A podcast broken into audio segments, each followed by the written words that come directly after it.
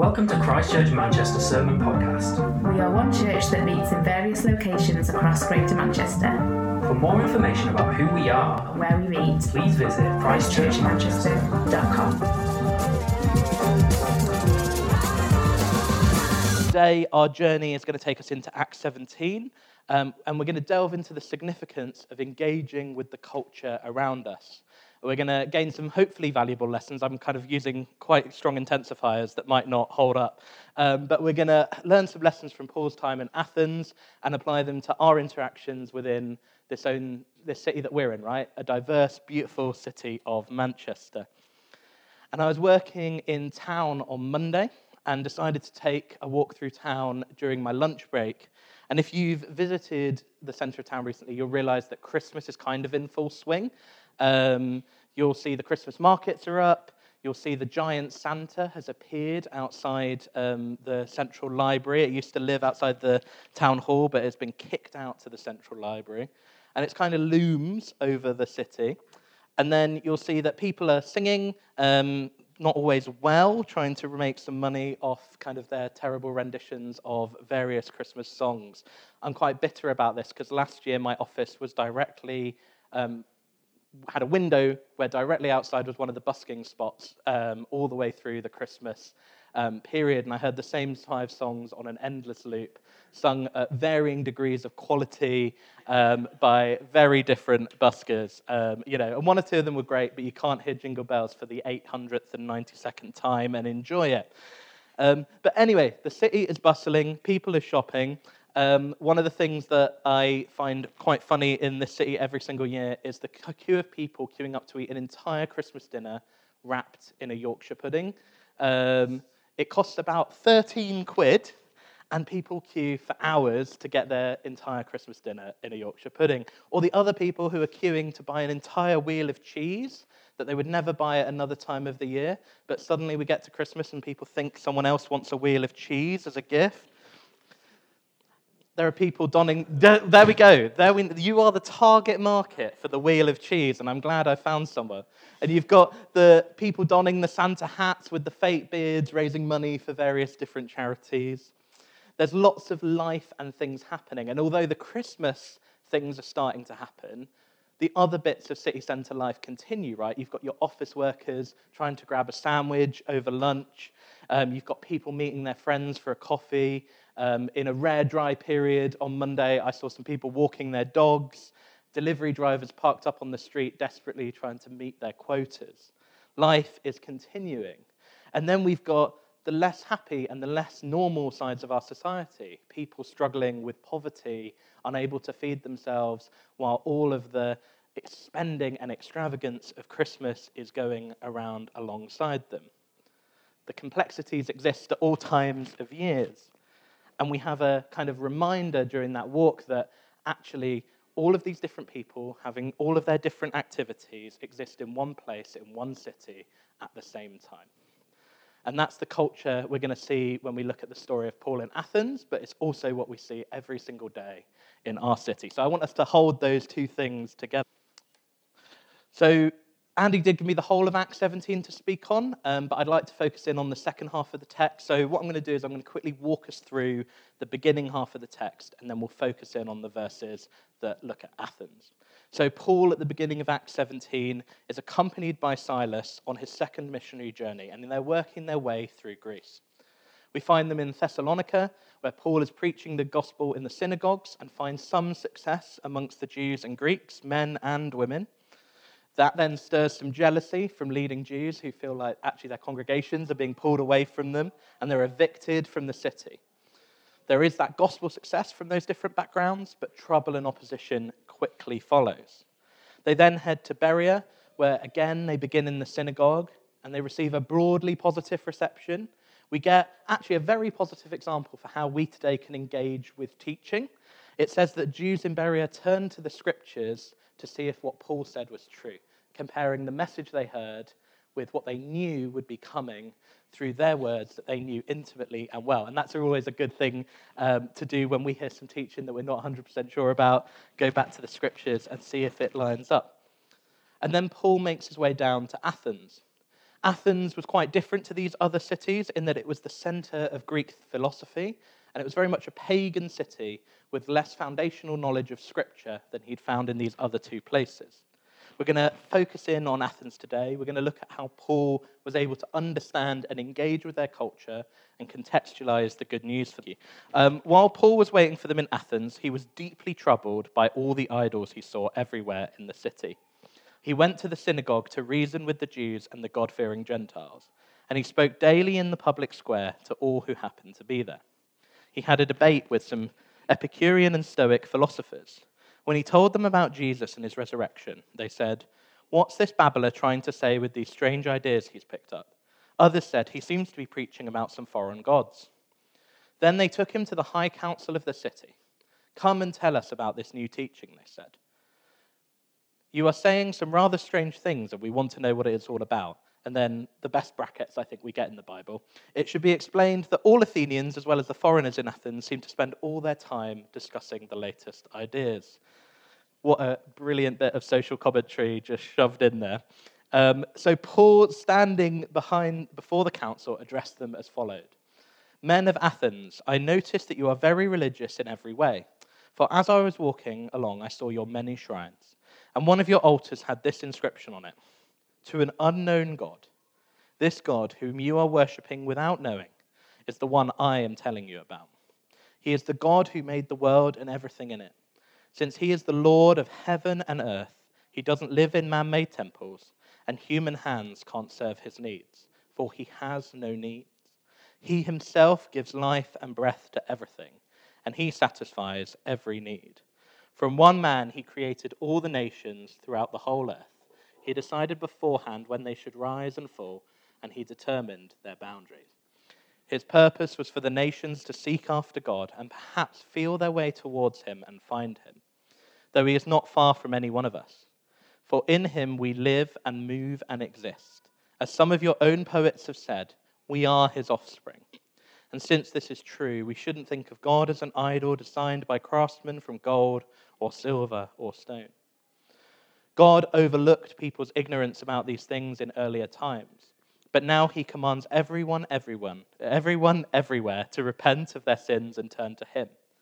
For he has set a day for judging the world with justice by the man he has appointed, and he has proved to everyone who this is by raising him from the dead. When they heard Paul speak about the resurrection of the dead, some laughed in contempt, but others said, We want to hear more about this later. That ended Paul's conversation with them but some joined him and became believers, among them Dionysius, a member of the council, a woman named Damaris, and others with them. So there's this incredible story of Paul engaging with the Athenians. And as is often our tradition here at CCM, I'm going to use a three point structure. Um, we're going to look at contextualizing the gospel, proclaiming the gospel with boldness, and my third point, which I do know, facing cultural challenges. So, I want you to again picture something for me. This is a very picturing in your mind sermon. So, if you're not very imaginative or creative, you're going to struggle, but I'll talk you through it. So, we're up at Oxford Road, right? So, if you know Manchester, you know that Oxford Road is our university zone in this city. So, if you start at the top of Oxford Road, you start with Manchester Metropolitan Uni. You've got music students, drama students, fashion students, and many, many others and you work your way down, you get to the University of Manchester. Maybe it's more known for its physics, its maths, that kind of thing. And in that little stretch of city, 80 to 90,000 people study every single day. 80 to 90,000 people sharing ideas, learning something new. There's some laughing at the back because I think they may have gone there and not studied every single day. Uh, but you know, you had the opportunity to engage with the, and we've got the future, maybe, of our country our next doctors, designers, authors, engineers, architects, all of those learning, discovering, forming their ideas right now, 20 minutes from here. I used to be at our Fallowfield congregation. That is something that matters very, very deeply to us. And Paul, in this text, is walking into a similar environment when he comes into Athens. He's coming into a city renowned for its history, ideas, and culture. Verse 18 talks about how he's getting into debate with the Epicurean and Stoic philosophers in the public square. Um, if you've ever Googled these things, it's really easy to oversimplify what they believe. But broadly, the Stoics believed in a philosophy where life should be lived with virtuous behavior, and the Epicureans had more of a focus on avoiding pain and enjoying life. They weren't deeply opposed, but they had very conflicting directions for which their life should be lived. And for over 300 years, they had been in Athens debating this. I love that they were so committed that generation after generation after generation had formed into a different camp to debate and develop their ideas. And many literary works and new ideas, even quotes that we still have in our language today, developed during this time of learning. And Paul enters this and he's disturbed, right? He's disturbed by the idol worship and the false teaching that he was witnessing. But instead of retreating and condemning, he chooses to engage with and attempt to find some mutual starting point that allows him to share the gospel. He takes time to walk the city and recognize the culture and its expressions, not because he believes them to be right, but because they can be used as a bridge to the gospel. A few years ago, I was working for a Christian charity here in Manchester. There were only a couple of us. And we had a season where a number of American churches we were linked to wanted to do mission trips to the UK. And I don't know if you've ever been involved in short term mission. They're a pain to organize, but they can be a real blessing. Um, so we decided to have them come. And one of the groups we arranged was pretty much all student age, kind of 18 to 25. And they arrived during university exam time. So we decided, great, we've got this resource at a very stressful time of year. We're going to send them onto campus to pray for students. And what we did was really simple. We didn't say, go out and find people um, to convert to Christianity, go out and spread the message as hard as possible. We actually just split them into pairs and said, go talk to people and offer to pray for their exams. Don't win them on a spiel, don't try and do anything complicated. Really simple message hey, we're Christians and we'd love to pray for you at this stressful time. By the end of the day, I think there were about 14 to 18 of us. We'd prayed for 211 different people. Only 27 of them had been willing to stick around for a conversation about the gospel and only six of them took a Bible, and only a few of them we kept in contact with. But we engaged them where they were. I've now jumped to a completely different section. Um, hey, bear with. so, the interesting thing I found was in the debrief at the end of the day, we discussed and realized that people were more willing to accept prayer than most of our American colleagues had kind of anticipated. Sometimes we get a bad rap in America about our engagement with the gospel, and I think they think we're some kind of heathen hinterland that is unopen to the work of the Holy Spirit, which I think does undermine us a little bit. Um, but often, where the gospel conversations came from was the fact that people were so blown away to be engaged in their time of stress and anxiety that they asked why it was happening, right? So I'm stressed about exams, someone else cares someone else wants to hear about that and wants to meet me in it, I'm going to ask why. I'm going to engage with that. And that's where almost all of our gospel conversations came from, was that bit after. Why are you saying this? Just like as Paul was in Athens and they said, Why are you speaking this stuff in our public square? That led to the declaration of the gospel. Actually, engaging with people where they are and in the situations they're in is really important by caring about those anxieties that they were facing, it allowed us to contextualize the gospel that we're bringing, speaking into that worry and anxiety, explaining that God cares about people going through their exams, and actually that there's something a bit greater than what they get in their exams to look forward to. That, yes, their earthly achievements are great, but there is a greater hope than that. The gospel got shared from a place of common ground and mutual understanding. I think for me, one of the big lessons is that if you start from a place of being genuinely concerned for the situations of the people you want to reach, allowing yourself to be moved for them in your spirit, as Paul was, then actually we can engage with people in, on their level and in their culture. And so from this, Paul gets invited to speak to the High Council, the Areopagus, the most educated people in society. It says, Men of Athens, or he says, Men of Athens, I notice that you are very religious in every way.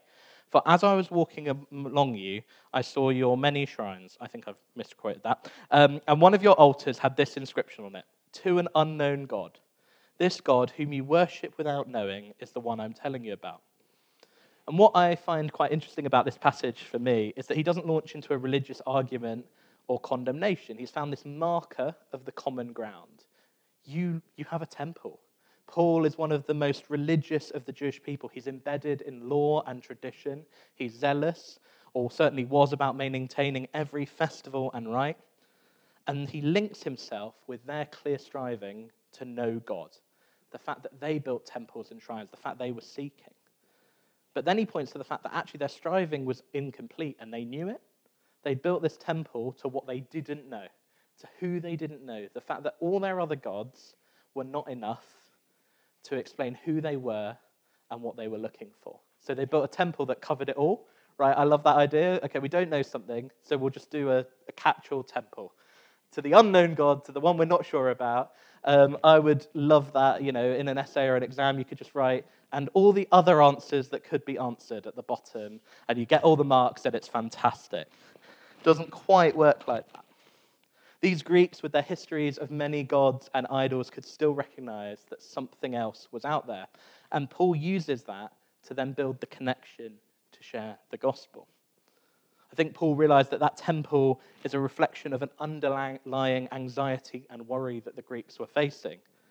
With that mission trip, we didn't start with theology and then speak into situations. We spoke into situations and then brought what we believed. Instead of acknowledging it was about the cult, yeah, we spoke to it through prayer, right? Um, and just like Paul did, we were willing to speak to people on a level they understand rather than trying to bring our core understanding to them before we built that little layer of connection. So, as we speak to engage with the culture around us, the idea of contextualizing the gospel is really important.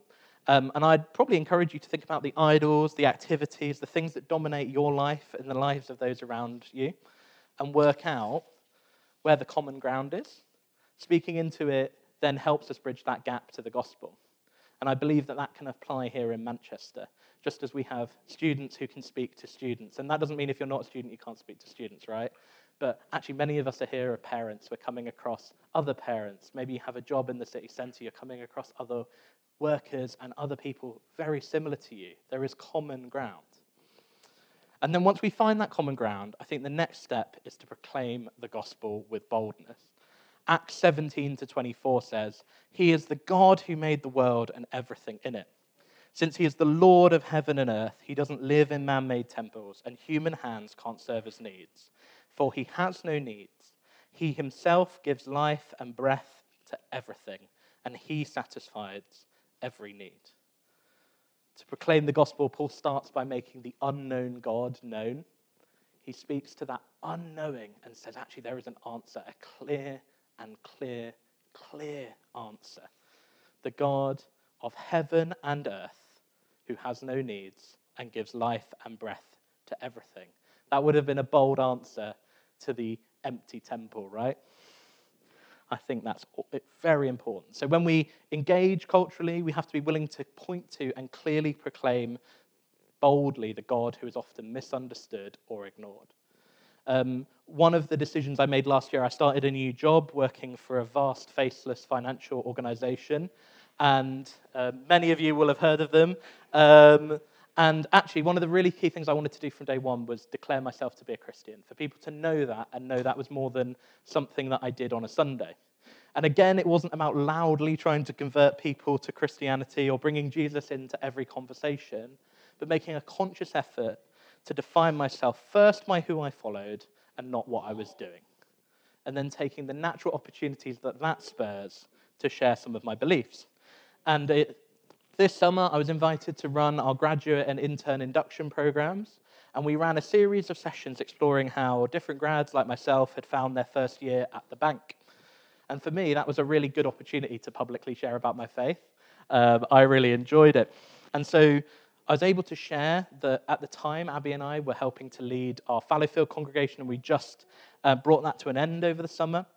Um, and I was actually able to share how difficult that had been over the course of a year trying to manage helping to lead a congregation with working for a massive organization that has huge demands on your time. And actually trying to explain that in putting your priorities in the right order makes such a difference to who we are and what we do. And at the end of the week, I didn't think much of it, but a guy called Sam came up to me. And he'd been challenged about that idea of priorities and putting his faith in the right place. And Sam was really interesting because he'd taken a gap year after secondary school to work for his home church. So, you know, many ways, the prototype of what we'd quite like is all our guys, before they go to uni, give us their time for free. We can exploit their labor and build the church on the back of it. Um, you know, not that I have any opinions on that. Um, and actually, once he'd gone to uni after this year, he hadn't been able to settle into a church. He hadn't prioritized finding community in a new place. He'd prioritized studying and partying over actually his relationship with God. We were able to talk a bit, pray, and share some advice on how he could refocus um, for his final year. But honestly, I don't think that conversation would have happened without some boldness in being willing to express who I was in the workplace. And boldness is not the same as arrogance, and I think sometimes as Christians we need to know where the line is, but it's about confidence in the truth that we carry. The culture around us finds it very easy to misunderstand God and what it means to be a Christian, but we have to remain firm in the true nature of God as the only one who gives life and breath, just as Paul did. And as we continue in Acts 17, Paul doesn't just stop at declaring God's nature. In verses 31 and 30, it says, God overlooked people's ignorance about these things in earlier time, but now he commands everyone everywhere to repent of their sins and turn to him. For he has set a day for judging the world with justice by the man he has appointed, and he has proved to everyone who this is by raising him from the dead.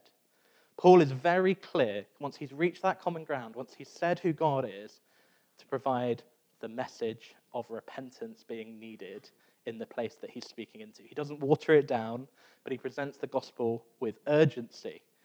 This is where the contextualizing of the gospel for the culture we're in that I spoke about earlier can't slip into becoming like the culture. There's a difference. There's a speaking into it, not becoming it. Our culture shies away from the idea of sin, right? Like that is a foreign word. But as followers of Christ, we are called to be bold in proclaiming the need for all to turn away from sin and towards God. And opportunities are going to come up. Um, I always find it quite interesting when someone says, I pray for opportunities to share the gospel. I think actually pray for boldness to take the opportunities that are right in front of you.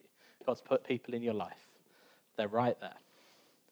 And we have to be careful not to dilute that message of repentance for fear of opposition or even just nervousness about our own ability to explain things right. I think we overestimate our own importance in the area of evangelism. We just have to share the reality of what we've been through, who God is, what sin is, and the fact that actually we have hope in Jesus' resurrection. Paul anchors this message to the Athenians in that truth about Jesus being resurrected. I love that. For he has set a day for judging the world with justice by the man he has appointed, and he has proved to everyone who this is by raising him from the dead. Paul is explaining that there isn't just a moment in history where the resurrection happened, but an assurance of justice to come it's quite an interesting one. We, we know that justice came upon the cross, and we know there's a greater justice to reconcile everything that is going to come as well.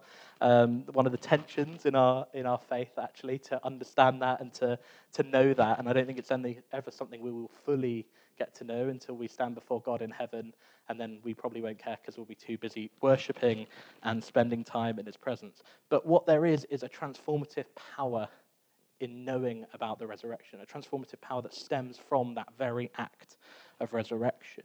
The same power that raised Christ from the grave assures us of our standing before God, providing not just hope, but a guarantee. Proclaiming the gospel with boldness, therefore, isn't about our personal eloquence, but the power of the message that we're carrying. We bring the message that God is just, and actually we deserve to be judged, but through Christ, we can face that with confidence. As I said, proclaiming the gospel means making that unknown God known, calling people to repentance and anchoring that message in the resurrection. It's not just a nice to have, but a declaration with internal consequence. So, we're proclaiming the gospel by contextualizing it, by being bold about it, but we're going to come across challenges and difficulties. In Acts 17, um, in verse 18, Paul is facing some opposition. It says, When he told them about Jesus and his resurrection, they said, What's this babbler trying to say with these strange ideas that he's picked up? Others said, He seems to be preaching about some foreign gods.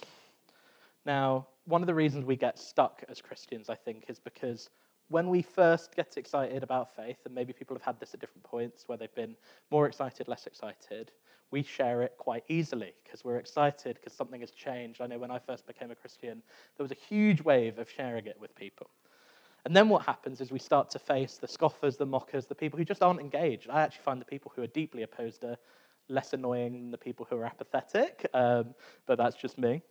And that begins to wear at us, I think. And we begin to think, oh, I've tried it with these people, I've shared it with these people. Maybe, maybe I'll just wait, or maybe there'll be a better opportunity. And when we were offering to pray on campus, I distinctly remember every single type of reaction we got.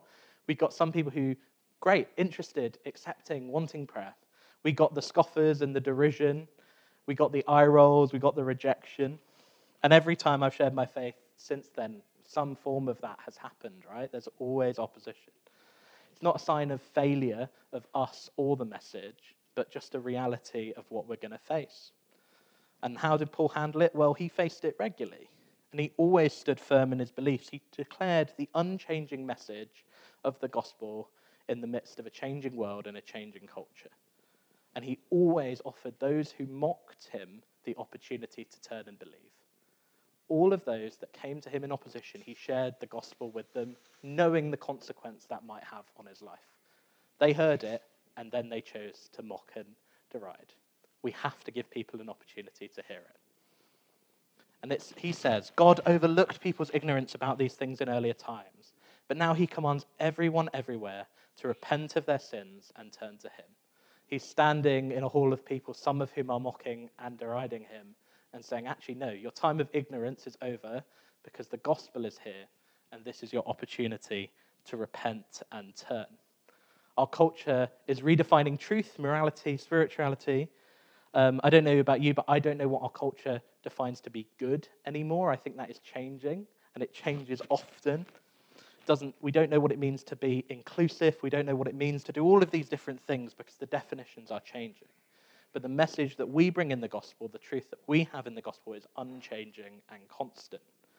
When we face the opposition, we actually have the one thing they don't have certainty and truth. And that's something that has brought me a lot of comfort in difficult times, and I hope brings you a lot of comfort. We stand on the firm foundations of God's word.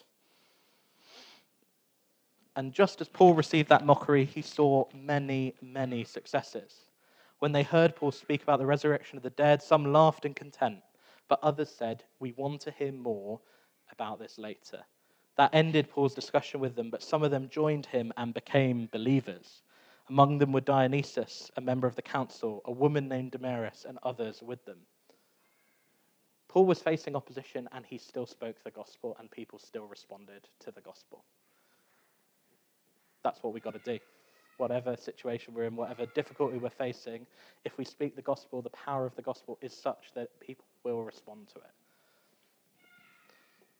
We're going to face the opposition, but cultural challenges, cultural opposition doesn't undermine the effectiveness of the gospel. It reveals why it's needed, right? Like the mockery and the scorn and the derision shows us exactly why Jesus is needed in that situation. It should be an encouragement, as difficult as it is, and we know many of our friends and family linked to this church and others who are really struggling in places where it isn't mockery and scorn and derision, it's death and pain and struggling. But actually, the situations that come out of that are a bold proclamation of the gospel that has led to millions being saved. I think about the Iranian church, where they, they estimate there could be three, four, five million Christians in Iran in underground churches, many of whom have had to flee hide their faith, but they still share, they still find ways of sharing. And they have a lot more opposition than we face in our modern society. And yet the gospel works the same way to transform hearts and speak into people's lives. I know that. When I became a Christian, I was definitely a know it all young teenager who didn't believe any of it. Um, and to be honest, if, I, if my young 13 year old self saw myself now, I think I would probably have myself committed. You know, I wasn't a big believer that it made sense or that it was logical. But actually, that very encounter with Christians who were willing to share the gospel, willing to invite me into their life, allowed me to hear about this transformation thing that is the gospel, about the resurrection and life of Jesus Christ.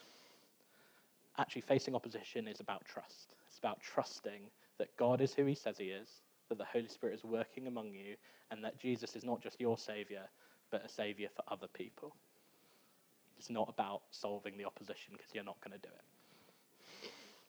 Paul got to see Dionysius, a prominent Greek, Damaris, and many others within the city saved, knowing that actually, despite the opposition he'd faced, the message he'd brought, the partnership he'd had with the gospel, had resulted in people being saved and welcomed in to God's family. And I don't know about you, but I would like to reach that point in my life, to reach the end of my life, knowing that because of boldness and faith, there are people in God's family who have heard the gospel that wouldn't have if we hadn't taken that opportunity. Now, we all know that God will do things to work things for his glory, but we have a part to play in actually welcoming people into our family. Closed, I'm going to challenge you to reimagine that street scene of Manchester that I spoke about at the beginning of the sermon. People doing their Christmas shopping, buying their lunch, raising donations, others struggling to make ends meet, rushing to see their friends, different people with different lives, with different goals and priorities. And into that, we in this city have the opportunity to bring the good news of Jesus, born, crucified, and raised. Allow your mind to wander a bit. Start to focus in on your everyday life. What are your activities? Who do you come into contact with? Have those people had the opportunity to hear the good news? Maybe put some names into your mind that you'd like to share with. Picture their face. Think about where God has given you that common ground with them to open a conversation. Maybe you do have that same job. Maybe you do have children. Maybe you have similar struggles and anxieties. What would it mean in your context to speak to those people about the gospel? Where does it start? What would it mean to boldly proclaim it to them? And do you have confidence that the Holy Spirit is bigger than anything they could say or do as you do so?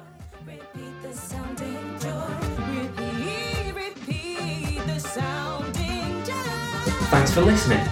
Christchurch Manchester is one church that meets in various locations across Greater Manchester. To explore this sermon or learn more about our church, Please navigate to the links provided in this podcast description.